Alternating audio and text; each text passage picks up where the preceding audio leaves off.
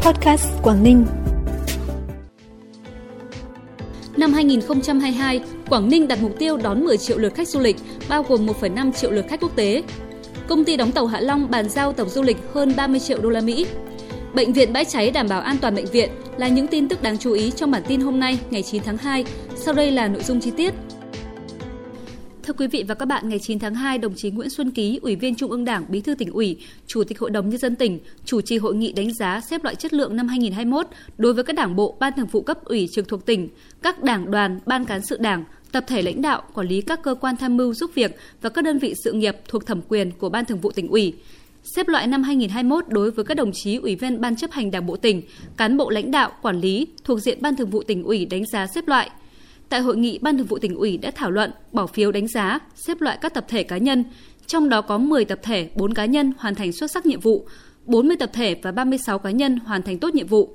Việc tiến hành đánh giá xếp loại chất lượng năm 2021 đối với các tập thể cá nhân thuộc thẩm quyền của Ban Thường vụ tỉnh ủy được thực hiện theo đúng quy định, bảo đảm nguyên tắc tập trung dân chủ, tự phê bình và phê bình, đoàn kết thống nhất, trung thực khách quan toàn diện, công bằng, công khai minh bạch, đúng thẩm quyền trách nhiệm, gắn trách nhiệm cá nhân với tập thể, người đứng đầu, cá nhân lãnh đạo, quản lý được phân công phụ trách lĩnh vực, địa bàn với kết quả hoạt động hiệu quả công tác của địa phương, tổ chức, cơ quan, đơn vị quản lý. Sáng ngày 9 tháng 2 tại chùa Ngoạ Vân, thôn Tây Sơn, xã Bình Khê, thị xã Đông Triều, Ban trị sự Giáo hội Phật giáo Việt Nam tỉnh Quảng Ninh phối hợp với thị xã Đông Triều tiến hành các nghi lễ tâm linh tại Hội Xuân Ngoạ Vân năm 2022. Mùa hội năm nay, do tình hình diễn biến phức tạp của dịch bệnh COVID-19, nên đây là năm thứ ba, Chùa Ngoạ Vân không mở hội theo truyền thống, chỉ thực hiện các nghi lễ tâm linh cầu cho quốc thái dân an vào ngày chính hội, đảm bảo nhu cầu tâm linh tín ngưỡng. Các nghi lễ được tổ chức hạn chế số lượng người tham gia, thực hiện theo quy mô nhỏ, đảm bảo trang nghiêm, thành kính, tuân thủ đầy đủ yêu cầu về phòng chống dịch. Tuy không tổ chức khai hội, nhưng từ mùng 1 Tết nhâm dần 2022 đến nay, Ngoại Vân vẫn thu hút rất đông du khách với trên 10.000 lượt người đến chiêm bái.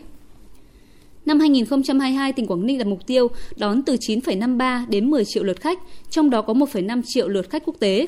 Để thực hiện mục tiêu đặt ra, Ủy ban nhân dân tỉnh phân bổ cụ thể các chỉ tiêu khách cho từng giai đoạn phù hợp với thực tiễn. Cụ thể, quý 1 đón từ 3 đến 3,5 triệu lượt, quý 2 đón từ 2 đến 2,5 triệu lượt, quý 3 đón 3 triệu lượt và quý 4 đón 2 triệu lượt. Ngay trong tháng 2 và tháng 3 này, tỉnh sẽ làm việc với các tập đoàn, công ty lữ hành lớn, các thị trường trọng điểm khách nội địa như Hà Nội, thành phố Hồ Chí Minh để xúc tiến kích cầu du lịch.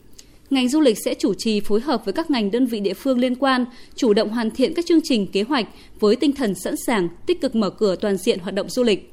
Cùng với chương trình tổng thể chung sẽ xây dựng các kế hoạch thành phần cụ thể về truyền thông, quảng bá, xúc tiến phát triển thị trường du lịch. Các biện pháp phòng dịch tiếp tục được ưu tiên trên cơ sở tạo điều kiện thuận lợi cho du khách.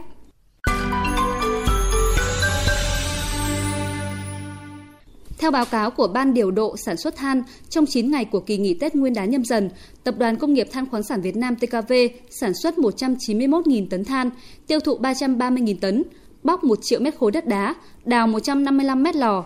Cụ thể, ngày 1 tháng 2 năm 2022, tức ngày mùng 1 Tết nhâm dần,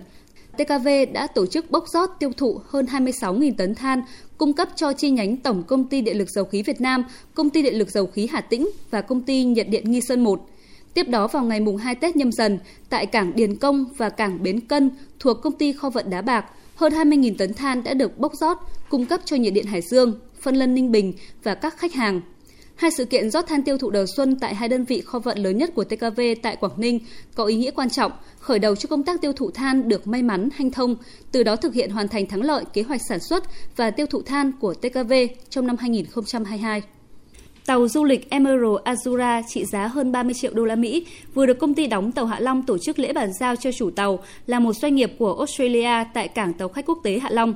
Đây là con tàu du lịch xuất khẩu đầu tiên của công ty. Tàu được thiết kế với ưu thế kích thước hợp lý, có thể linh động ra vào các cảng mà các tàu khách lớn không vào được, đồng thời sở hữu các đặc tính sang trọng của những siêu du thuyền hạng sang như hồ bơi trên bong, các buồng ở có ban công hướng ra biển, bong trên cùng là các không gian mở cho các hoạt động giải trí spa và quầy bar ngoài trời.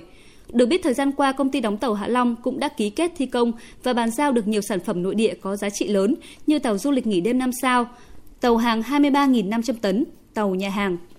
trong hai ngày hoạt động bình thường trở lại sau Tết, mỗi ngày bệnh viện Bãi Cháy đón trung bình 1.000 lượt bệnh nhân đến khám chữa bệnh, trong đó có nhiều bệnh nhân nặng đến từ nhiều địa phương trong toàn tỉnh. Để đảm bảo phòng dịch, hạn chế tập trung đông người, bệnh viện thực hiện nghiêm việc phân luồng sớm, sàng lọc kịp thời những trường hợp người bệnh đến khám có các dấu hiệu bất thường, nghi mắc COVID-19. 100% người bệnh đều phải khai báo y tế, đo thân nhiệt. Tất cả những trường hợp có viêm đường hô hấp sẽ được chỉ định khám phân loại, xét nghiệm SARS-CoV-2 tại khoa các bệnh nhiệt đới trước khi được khám chung ở các khoa khác. Bên cạnh khám ngoại trú, đối với các khoa nội trú, 100% bệnh nhân có chỉ định điều trị nội trú đều phải có kết quả xét nghiệm PCR âm tính trước khi vào phòng chung.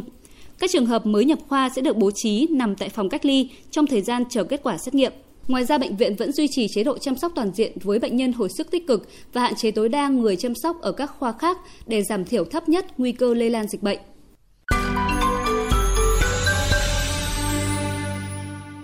Chuyển sang phần tin trong nước, Thượng tướng Hoàng Xuân Chiến, Ủy viên Trung ương Đảng, Thứ trưởng Bộ Quốc phòng, thành viên tổ công tác của Chính phủ về ngoại giao vaccine và đại sứ đặc mệnh toàn quyền nước Cộng hòa Nhân dân Trung Hoa tại Việt Nam Hùng Ba vừa chủ trì lễ bàn giao 300.000 liều vaccine Verocell của Sinopharm do Bộ Quốc phòng Trung Quốc tặng Bộ Quốc phòng Việt Nam. Sau khi có kết quả kiểm định đạt tiêu chuẩn chất lượng, số vaccine này sẽ được tổ chức tiêm tại các cơ sở y tế đầy đủ điều kiện tiêm chủng. Được biết, Verocell là vaccine đã được Tổ chức Y tế Thế giới xếp vào danh sách sử dụng khẩn cấp và được chương trình COVAX mua để giúp các nước tiếp cận với vaccine một cách công bằng. Vaccine Verocell đã được cung cấp tới hơn 70 quốc gia, trong đó có các nước Đông Nam Á. Ủy ban nhân dân thành phố Hà Nội vừa có văn bản đồng ý với đề xuất của Ủy ban nhân dân huyện Mỹ Đức về mở cửa tổ chức đón khách tới chùa Hương. Theo đó, từ ngày 16 tháng 2, di tích thắng cảnh Hương Sơn chùa Hương sẽ đón khách trở lại sau nhiều ngày tạm dừng khai hội để phòng dịch COVID-19. Theo huyện ủy Mỹ Đức, trên cơ sở tình hình dịch COVID trên địa bàn thành phố và huyện cơ bản được khống chế, được đánh giá ở cấp độ 1 an toàn. Thực hiện việc thích ứng linh hoạt, đảm bảo mục tiêu kép cùng nguyện vọng của nhân dân xã Hương Sơn và du khách thập phương, ý kiến của Thượng tọa trụ trì chùa Hương mong muốn được mở cửa phục vụ đón khách tham quan, chiêm bái lễ Phật đầu năm tại khu di tích. Sở Văn hóa và Thể thao, Sở Y tế đã đồng ý quan điểm của huyện về việc mở cửa khu di tích lịch sử và danh lam thắng cảnh Hương Sơn theo phương án từ ngày 11 đến ngày 15 tháng 2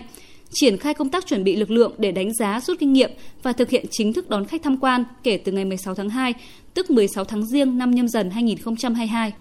Tin quốc tế, theo thống kê tính đến 9 giờ sáng ngày 9 tháng 2 theo giờ Việt Nam, thế giới đã vượt mốc 400 triệu ca nhiễm virus SARS-CoV-2, trong đó có trên 5,7 triệu ca tử vong vì COVID-19. Tổng số ca bình phục đến nay là hơn 320 triệu ca, trong khi vẫn còn gần 74 triệu ca đang phải điều trị, gồm gần 90.000 ca điều trị tích cực. Hiện châu Âu là khu vực có nhiều ca nhiễm nhất, với hơn 137 triệu ca bệnh và 1,6 triệu ca tử vong. Đứng thứ hai là châu Á với trên 105 triệu ca nhiễm và 1,3 triệu người không qua khỏi. Tiếp theo là Bắc Mỹ với 92 triệu ca bệnh và 1,34 triệu ca tử vong. Mỹ là quốc gia chịu ảnh hưởng nặng nề nhất của đại dịch khi cả số ca mắc và tử vong tại nước này đều ở mức cao nhất thế giới, cụ thể là 78,5 triệu ca mắc, tương đương hơn 19,6% số ca toàn cầu và trên 932.000 ca tử vong. Tiếp theo là Ấn Độ với 42,4 triệu ca mắc và trên 505.000 ca tử vong. Brazil với 26,7 triệu ca mắc và gần 634.000 ca tử vong. Các nhà khoa học Trung Quốc đã xây dựng một cơ sở nghiên cứu mô phỏng môi trường trọng lực thấp trên mặt trăng, lấy cảm hứng từ thí nghiệm ếch bay trong từ trường. Hệ thống mô phỏng mặt trăng này có thể làm cho lực hấp dẫn biến mất. Đáng chú ý là công nghệ có thể giúp hiệu ứng này kéo dài theo ý muốn. Ở tâm của cỗ máy là một buồng chân không chứa một mặt trăng nhỏ có đường kính 60 cm.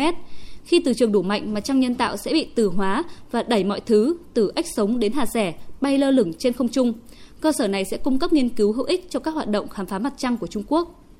Thông tin khoa học thú vị này đã khép lại bản tin ngày hôm nay. Cảm ơn quý vị và các bạn đã chú ý đón nghe. Xin chào và hẹn gặp lại.